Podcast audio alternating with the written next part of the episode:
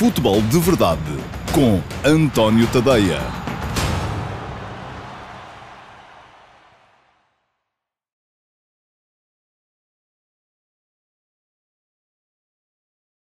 Olá, muito bom dia a todos. Eu sou António Tadeia. Este é o Verdade de sexta-feira, dia 5, eh, perdão, 4, já me estou a adiantar no, no dia.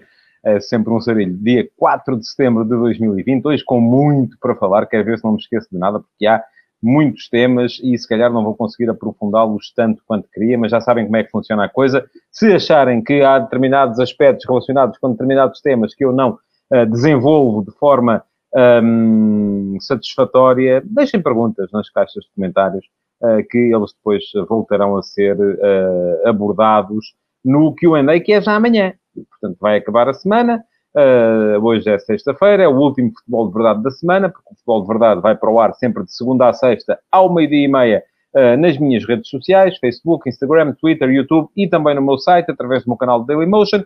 Um, mas ao sábado uh, teremos só no meu site e no meu canal Dailymotion um, uma edição do QA, perguntas e respostas, que serve para responder às perguntas que vocês, telespectadores, ou espectadores, aqui não são telespectadores, são uh, espectadores de redes sociais, um, me forem deixando para que eu possa aprofundar mais alguns dos temas, ou até podem ser perguntas que venham uh, completamente uh, em contravapor e que não tenham nada a ver com os temas. Muito bom dia a todos os que já estão, a todos os que se dão ao trabalho de deixar uh, desejos de bom dia, ao Paulo Ferraz, que está em França, ao Nabil, que está em Moçambique, muito mais gente, com certeza, anda por aí, por todo, uh, por todo o lado deste, deste mundo, porque as redes sociais têm essa coisa boa de nos poder pôr em contacto uh, com o mundo inteiro. E, portanto, vamos então avançar uh, para o futebol de verdade de hoje. Queria pedir-vos já que partilhassem esta edição do Futebol de Verdade. Se puderem fazê-lo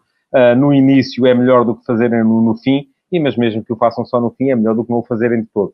mas partilharem o Futebol de Verdade é importante para que uh, isto começa a ganhar mais alguma tração e para que os vossos amigos saibam que existe este espaço de debate e de opinião sobre futebol todos os dias, de segunda a sexta, meia-dia e meia, sempre nas minhas redes sociais. Uh, vamos então a isso, vamos embora. Uh, vou começar pela entrevista que Sérgio Conceição, primeira parte da entrevista que Sérgio Conceição deu ao jornal O Jogo de hoje. Um, não foi uma entrevista surpreendente, mas foi uma entrevista lúcida, do meu ponto de vista, em que uh, Sérgio Conceição se mostrou e mostrou aquilo que pensa, de facto, sobre uma série de coisas. Um, seja a questão da construção da equipa, daquilo que Taremi pode trazer à equipa, e eu escrevi sobre isso hoje no último passe. Portanto, quem tiver curiosidade de saber aquilo que eu penso sobre a entrada de Medi Taremi na equipa, eu já o tinha dito aqui há uns dias no Futebol de Verdade, Uh, e uh, escrevi-o de forma um bocadinho mais desenvolvida, porque por escrito as coisas ficam mais bem explicadas um, hoje no último passo. Acho que Taremi é tão importante para o Porto porque é um jogador disruptivo, é um jogador que vai em contraciclo com aquilo que tem sido o DNA da equipa do Porto, que é uma equipa sobretudo explosiva na frente, potente fisicamente.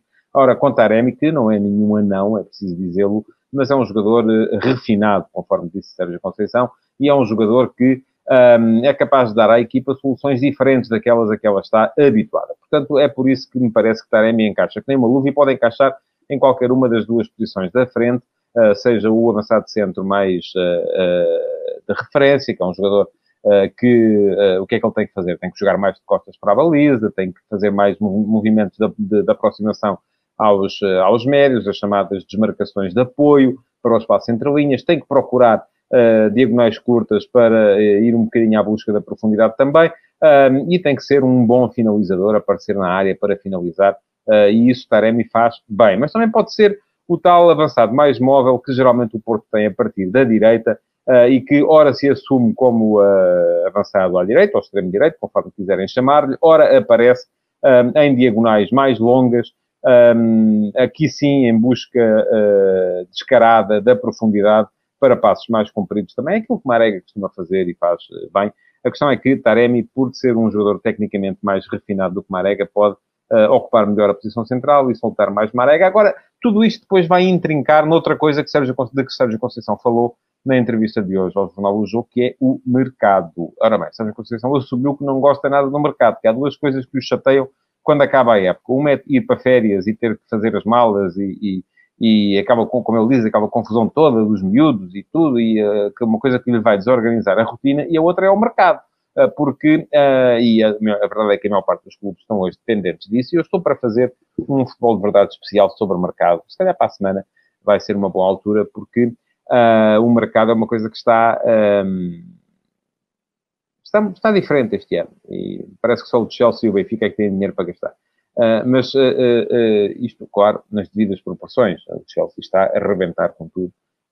Então, sobretudo, se se confirmar, e a última vez que vi ainda não estava oficializada, a aquisição por 100 milhões de euros de Kai Havertz, vindo do Leverkusen. Ora bem, um, mas e é eu a dizer que agora no Porto vai tudo depender muito daquilo que for o mercado e daquilo que o mercado tiver para dar um, à equipa do Porto, sobretudo em termos de saídas, porque uh, um, o Porto pode jogar com Taremi Marega, pode jogar com Taremi Corona, pode jogar com, enfim, pode jogar com uh, uh, Soares Taremi, movendo Corona para a posição de lateral, pode jogar com Zé Luís uh, Marega, enfim, tudo isto são uh, soluções. Agora, o que eu não creio é que estes jogadores vão todos ficar no plantel do Porto, porque o Porto precisa de vender também, não é? e, portanto, vai depender muito daquilo, e estava a esquecer-me aqui do Fábio Silva, que, enfim, tudo indica que pode ser, pode estar melhor este ano que o ano passado, é um ano mais velho, portanto, estará com certeza em melhores condições para discutir um lugar de titular, também pode ser Fábio Silva Taremi, por exemplo,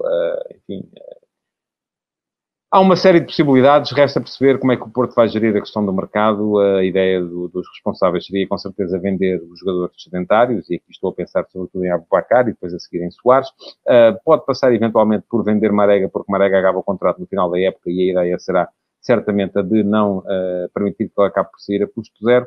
Uh, mas, enfim, alguém com certeza vai, vai sair para que o Porto possa também reforçar um bocadinho os copos que de si já vão ficar naturalmente um bocadinho aliviados com a presença segura na fase de grupos da Liga dos Campeões. Enfim, Porto está uh, arrumado. Vamos seguir para o tema seguinte neste uh, futebol de verdade. E, uh, enfim, é, por enquanto é um não tema, não é? Mas é um não tema. Uh, Pergunta-me o Ricardo Carvalho se o Danilo sairá do Fogo do Porto. É uma possibilidade também, não é? Porque os elogios que Sérgio Conceição fez hoje na entrevista ao jogo também a Danilo também um, podem ser vistos nesse, nesse sentido, porque a verdade é que um, Sérgio Conceição diz que Danilo é um jogador que uh, pode ser muito forte no esquema de dois médios a par. Uh, enfim, sempre vimos Danilo como um médio mais recuado num 4-3-3 ou num esquema de três médios, em que há um 6, um 8 e um 10. Uh, ah, sempre o vimos como 6. O Porto, neste momento, joga com dois 8, não joga com um 6 claramente marcado. Uh, e, uh, mas Sérgio Conceição elogiou hoje bastante a capacidade de Danilo para jogar como 8, porque é um jogador que entradas com bola se torna forte, à chegada à área, enfim, é tudo coisas que têm que ser trabalhadas, mas de facto também é uma possibilidade, porque é um jogador que pode valer bom dinheiro no mercado. Eu acho que o Porto, mais do que influir sobre o mercado, está à espera de ver o que é que o mercado lhe dá. E depois daquilo que o mercado lhe der, então sim vai construir a equipa com base naquilo que for possível.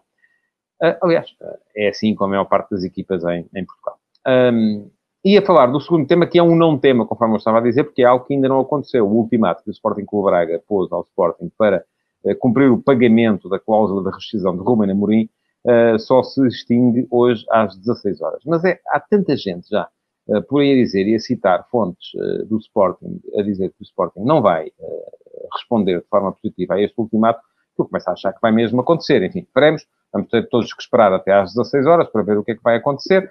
Um, mas uh, vou assumir para já uh, que o Sporting está, para já está em falta. Né? Já devia ter feito, de facto, a, a primeira uh, parte do pagamento. Vou responder a esta pergunta do Jorge Álvares Pereira. Não deveria o Sporting de Lisboa, enfim, está a ser ostensivo e ofensivo. É o Sporting Clube de Portugal ser despromovido por conduta irregular no incumprimento do seu compromisso perante o Sporting Clube Braga e outros, eu não sei de que outros está uh, uh, o Jorge uh, a falar. É a conduta desleal agravada pelo facto de não parecer querer saber, ou de parecer não querer saber, eu diria antes assim. Um, não. e não porquê? Porque a despromoção aplica-se a um clube que esteja em incumprimento no final do ano civil anterior. Portanto, uh, e o Sporting, no dia 31 de dezembro de 2019, não estava em incumprimento. Agora, se o Sporting não resolver as questões até 31 de dezembro de 2020, aí sim poderá ser condenado à despromoção na próxima época e não tenho nenhuma razão para achar que isso não vai acontecer. Nem uma coisa nem outra. Ou seja, que o Sporting não vai cumprir, ponto um, e que uh, se não cumprir, não será condenado àquilo que o Vitória Futebol Clube acabou de ser condenado também. Um, também não disse Vitória de Setúbal, tá? Eu disse Vitória Futebol Clube. Portanto, é assim, os, os clubes têm nomes. É, a ideia é respeitá-los. E o Sporting Clube Braga também. Um, bom, mas estava a dizer... Agora, há uma parte daquilo que o Jorge estava a dizer que é verdade. Houve aqui uma conduta, de certa forma, desleal e que vem, uh, de certa forma, também uh, uh, criar uma situação de concorrência desleal no campeonato. Por acaso, o Sporting Clube Braga acabou por manter, ou por perder, mas depois recuperar, a terceira posição no campeonato por absoluta incompetência do Sporting Clube Portugal, eh, que uh, uh, perdeu nas últimas jornadas pontos, que, sobretudo aquele empate em casa com o Vitória Futebol Clube, que acabaram por custar-lhe o terceiro lugar e uh, o apuramento garantido para a fase de grupos da Liga Europa. Um, mas podiam ter acontecido. E se assim fosse, de facto, estaríamos perante uma situação de concorrência desleal, mas que também, enfim, era permitida pelo acordo uh, dos dois clubes, que era uh, a cláusula de rescisão de Ruben Amorim ser paga lá mais para a frente. Uh, não interessa agora aqui as datas. era lá mais para a frente. Era parte no início e parte lá mais para a frente. Portanto, haveria sempre uma situação de concorrência desleal. Agora, por acaso, o Sporting Clube Braga recuperou a terceira posição. Portanto, não se pode queixar de ter sido prejudicado em termos de, de, de, de resultados de campeonato a esse nível, porque dificilmente seria segundo, mesmo que tivesse mantido Ruben Amorim. Ficou sem o treinador e não tem o dinheiro ainda. Portanto, há aqui, de facto, razão para o Sporting Clube Braga se sentir uh, penalizado e prejudicado e, e, e, irritado e tudo aquilo que quiserem com esta situação. Também me parece que a forma pública uh, como António Salvador geriu este aspecto não deu grande margem de manobra. Uh, enfim. Ninguém gosta. Enfim. Vamos lá ver. Primeira questão. Sporting já devia ter pago? Devia. Isso é absolutamente claro para mim. Devia ter pago a parte que tinha que ter pago em março e a parte que tinha que ter pago agora em setembro. Julgo que o prazo, uh, uh, não sei se é hoje que acaba também, mas uh, isso era o que seria correto o Sporting Portugal ter feito. Segunda questão. António Salvador pretendia o quê com aquele ultimato tornado público? Que Frederico Varandas uh, curvasse a espinha e viesse dizer, sim senhor, uma vez que o senhor está a fazer um ultimato, eu vou lá e pago. Era evidente que isso não ia acontecer. Era absolutamente evidente que isso não ia acontecer. Portanto, eu, eu... basta somarmos dois mais dois, não é? Qual era a maneira de Salvador gerir isto se quisesse de facto receber o dinheiro neste momento? Era fazer a coisa de outra maneira. Não vou dizer que ele não tem razão. Tem razão. Tem razão e devia ter recebido aquilo que tinha para receber. Mas se quisesse de facto receber, não vai publicamente expor o devedor. Imagina o que era vocês estarem a dever uma prestação da casa ao banco e o banco vir fazer uma publicação uh, nas redes sociais, nos jornais, nas televisões, a dizer o senhor não sei quanto está a dever um, a prestação da casa e, portanto, ou paga até ao dia X ou então uh, ah, um, vou, vai ser posto na rua. Não é? Era chato. Eu acho que era chato. Portanto, não é assim que as coisas... Acho eu que não é assim também que as coisas se fazem. Aquilo que me parece é que Salvador pretendeu, sobretudo, mais, e diz o, o Jorge Alves Pereira, o Sporting Clube Braga poderia estar agora no mercado com outra capacidade. É verdade. Uh, podia. Mas eu acho que entre dois possíveis benefícios numa situação que lhe é prejudicial, o Sporting Clube Braga escolheu o benefício político face ao benefício um, do capital. Porque se de facto quisesse receber, tinha tratado das coisas de outra maneira. E, é claro, quer receber mas ao mesmo tempo também achou que podia capitalizar aqui e diminuir um bocadito mais aquele que neste momento o Sporting Clube Braga vê como o seu grande rival um, na luta por posição que está acessível, que é o terceiro lugar. Eu acho que o Braga pode até aspirar a mais, em termos de campeonato, se as coisas correrem mal a Porto ou a Benfica, mas vista a coisa do lado da Braga, aquilo que se percebe neste momento é que o Sporting Clube Braga quer, sobretudo, um, pôr o pé em cima do Sporting, pôr o Sporting para baixo, para poder uh, assumir-se uh, como, terceiro, como terceiro classificado, por dois anos seguidos, uma vez que já foi uh, terceiro classificado no, no, ano anterior. Pergunta a Irene de Santos se não seria justo que o Sporting fosse obrigado a pagar ao seu atual rival antes de poder ir às compras. Irene, sim, mas isso devia ser válido para toda a gente que está a dever, e não é. Eu acho que os prazos de pagamento são sempre alargados, e são alargados precisamente por causa disso, para permitir que o mercado continue a funcionar. Porque se todas as equipes, todos os clubes que devessem algum dinheiro a alguém não pudessem ir às compras, não havia mercado. Temos que ter a noção disso também. Uh, portanto, resumindo e concluindo, o Sporting está em falta, sim, já devia ter pago já, o Sporting Clube Braga tem razão, tem, um, mas também me parece que ao fazer o ultimato público que fez, uh, escolheu o benefício político face ao benefício uh, financeiro no meio desta operação toda. Uh, é claro que vai acabar por receber o dinheiro, porque ele está, está contratualizado, um, mas pretendeu, sobretudo, diminuir o rival em vez de receber já. isto é a minha interpretação dos temas, do tema, olhando para ele e somando aqui 2 mais 2. Agora, que o Sporting devia de facto pagar, devia, e é bom que comecem a pensar nisso lá para os lados de Alvalade, porque um, não é uma coisa que uh, fique bem a um clube com a grandiosidade do Sporting. Sim, é verdade, o Sporting diz que também está à espera de receber de outras, uh, de outras entidades, é possível uh, que isso assim seja, mas de qualquer modo aquilo que me parece é que não se deve justificar uma coisa com a outra. É o que diz o César, deve haver clubes a dever ao Sporting e há um, toda a gente deve a toda a gente e por isso, se toda a gente fosse impedida de comprar, isto para responder à pergunta da Irene de há bocado, o mercado não funcionaria. Bom, arrumada a questão Sporting Clube Braga, Sporting Clube Portugal, arrumada para já, segunda-feira cá estaremos para ver como é que as coisas evoluíram, até porque eu estou convencido que hoje, uh, depois das 16 horas, o Braga vai dizer qualquer coisa, não sei se o Sporting vai dizer alguma coisa também ou não, uh, mas segunda-feira devemos ter aqui tema para poder discutir também. Vamos então entrar na questão Darwin. Tanto quanto eu sei, ainda não está feito, não é? Portanto, já esteve feito uma data de vezes, mas houve sempre alguma coisa a seguir uh, que colocou algum entrave. Agora parece que a questão tem a ver com mecanismo de solidariedade, pagamento de comissões e o facto de o Almeria concordando com que o Benfica só pague daqui por, por um ano, que é uma coisa bizarra, sobretudo porque o Benfica vai ter eleições um, que ao mesmo tempo uh, eles possam desde já descontar uh, o, o, dinheiro. Eu não estou muito familiarizado com este tipo de operações financeiras. Acho que é uma coisa que antigamente se chamava letras, agora são promissórias. Enfim, não sei. É algo desse género, mas há algo que encarece a operação. Disso eu tenho a certeza. E, portanto, uh, se encarece, com certeza vai ter que ser o Benfica a pagar. Uh, e o negócio acabará com certeza por ficar um bocadinho mais caro do que aquilo que estou, chegou a ser uh, uh, imaginado. Um, mas é para se fazer. Quer dizer, aquilo que me espanta no meio disto tudo é que, não tendo estas coisas uh, resolvidas, o Benfica se exponha da maneira como se tem exposto. Que o jogador tenha aparecido à frente de toda a gente na chegada ao aeroporto, uh, que se tenha sabido que Rui Costa estava em Espanha para desbloquear a situação. Uh, e que afinal, dois dias depois de Rui Costa e o jogador terem chegado a Portugal, a situação ainda não está desbloqueada. Diz o José Leal que a questão de Darwin é puro amadorismo eu não sei se é amadorismo ou se é profissionalismo a mais.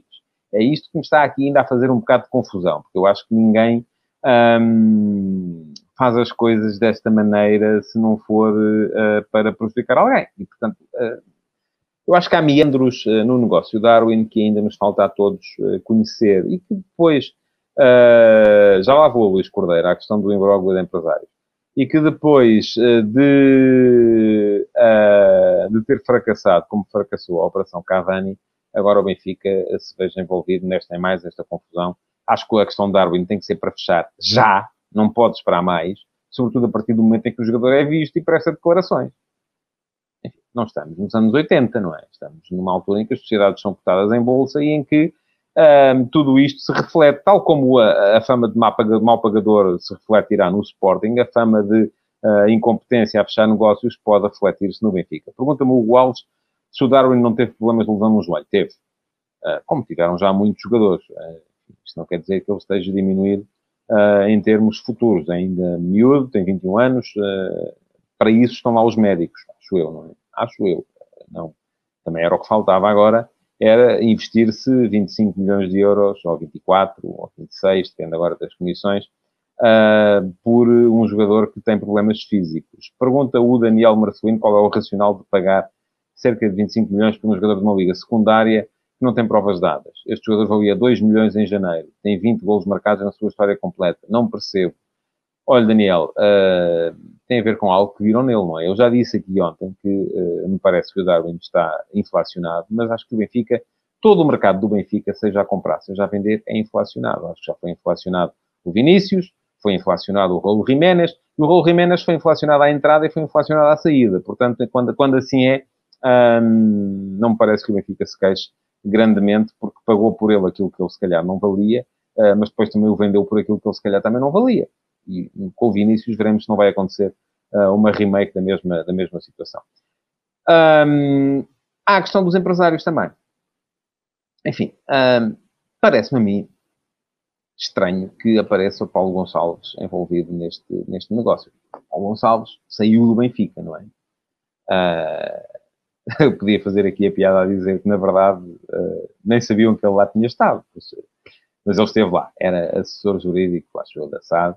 Um, saiu do Benfica e uh, creio que não está inibido, uh, tem licença para, para poder fazer este tipo de negócios, não está inibido de os fazer e, portanto, não há razão nenhuma para ele não os fazer. Mas que é Portanto, é plausível que ele apareça a fazer da mesma forma. Enfim, eu vou aqui fazer um paralelismo entre dois tipos de situações. Hoje começou o julgamento de Rui Pinto uh, e Rui Pinto um, agitou um bocado as águas antes do julgamento, com uma entrevista a quem mais? À Der Spiegel, um, em que veio acusar o Benfica de ter comprado uh, o ministro dos Negócios Estrangeiros da Hungria. Uh, porque na altura em que era preciso fazer a, a extradição de Rui Pinto, uh, e, era, ele estava em Budapeste, portanto tinha que ser o governo húngaro a, a autorizar essa extradição. Um, o ministro dos Negócios Estrangeiros da Hungria foi convidado com entradas VIP para vir ver jogos do Benfica. Eu começo por achar estranho que um ministro dos Negócios Estrangeiros se venda por causa dos bilhetes para a bola. Isso parece-me muito bizarro. Não sabemos o que mais esteve associado. Se incluiu a viagem, se incluiu a estadia num hotel de luxo, uh, se foi só um dia ou se foi uma semana, não sei, não quero saber, francamente. Quer dizer, quero saber, querer saber, quero. Uh, mas acho que mais do que eu devem querer saber os cidadãos húngaros.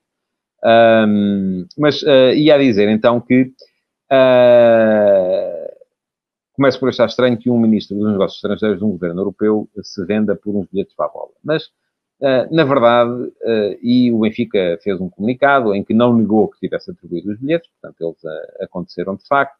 Um, vejo só dizer que não há nenhuma relação entre os dois acontecimentos. Uh, e depois as tais fontes profissionais, as tais fontes que andam por aí a justificar aquilo que os clubes e os empresários, e os governos e as grandes empresas não podem justificar em ONU, uh, já vieram dizer também que está tudo ao abrigo do, do prémio Miklos Feyer, porque todos os anos vem um alto dignitário húngaro a Portugal, a convite do Benfica, e portanto este ano calhou àquele senhor. Este ano não, ano passado. Uh, calhou àquele senhor. Pronto. É plausível? É.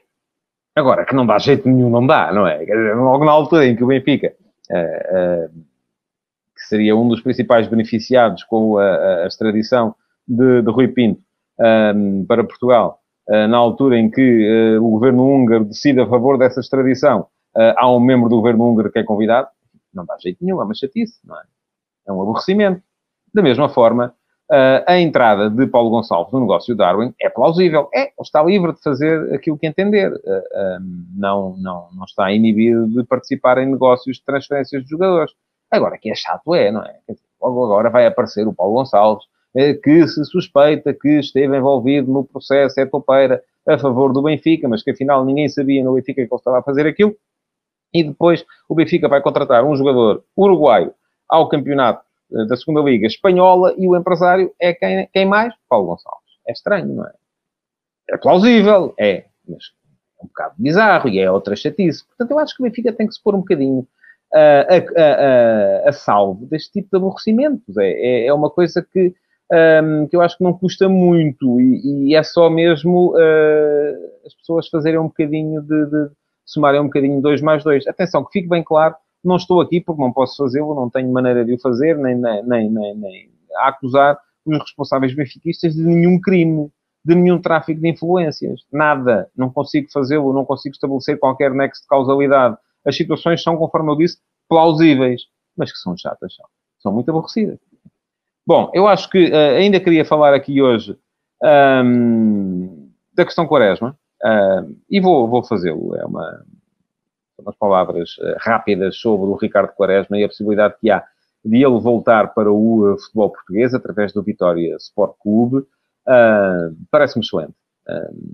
Bem-vindo de volta, Ricardo Quaresma, um jogador que, mesmo que já não esteja no pico do ponto de vista físico, e basta ver aquilo que ele fez nos últimos anos, um, para ver que já não é naturalmente o jogador que já foi, tem 36 anos, enfim, não é, não é, não é, não é um miúdo já, uh, mas uh, é sempre um jogador que traz uh, muito ao futebol português. Traz pela qualidade do seu jogo, ainda por cima integrado numa equipa que ultimamente, pelo menos assim era com o Ivo Vieira, era uma equipa de futebol positivo. Uh, veremos se vai continuar a ser com o Tiago. Eu acredito que sim, mas enfim, só, só depois de ver. Um, mas também traz o Quaresma porque é uma personalidade. É alguém que uh, traz ao futebol português qualidade também uh, ao nível das opiniões, ao nível da experiência, ao nível daquilo que ele pode transmitir para os mais jovens e, portanto, eh, é alguém que faz sempre falta enquanto ele conseguir estar dentro de um campo, e eu creio que isso ele ainda consegue e terá, com certeza, argumentos mais do que suficientes eh, para brilhar a esse aspecto. Portanto, bem-vindo de volta, Quaresma. Concordo com o José Leal, que está muito satisfeito de ver o Quaresma no campeonato. Também eu estou, eh, se de facto se confirmar esse, esse regresso. Eu creio que ele ainda estará de férias. Uh, uh, aliás, basta ver a forma como ele reagiu àquela notícia que eu dava no, no Boa Vista, é? para ver que há alguém que uh, sai um bocadinho dos cânones daquilo que é a normalidade cinzenta do futebol português. E isso é, sempre, é e será sempre bom. Um, bom, e chega ao fim o futebol de verdade de hoje. Assim, queria pedir-vos mais uma vez que pusessem o vosso like na emissão. Acho que consegui falar tudo aquilo que queria. Um, podem ainda assim, se acharem que, como foram muitos temas, eles ficaram um bocadinho pela rama, podem deixar uh, perguntas nas caixas de comentários, tanto acerca destes temas como de outros quaisquer, eh, porque as perguntas serão sujeitas ainda a concurso para poderem vir a ser respondidas no Q&A de amanhã. De resto, ponham o vosso like na emissão, comentem-na, digam o que acham e partilhem o futebol de verdade para que os vossos amigos também saibam que existe este espaço. Muito obrigado, um bom fim de semana a todos, até amanhã para aqueles que pensarem assistir ao Q&A, até segunda-feira para quem uh, voltar apenas para o futebol de verdade. Bom fim de semana. Futebol de Verdade, em direto de segunda a sexta-feira, às 12h30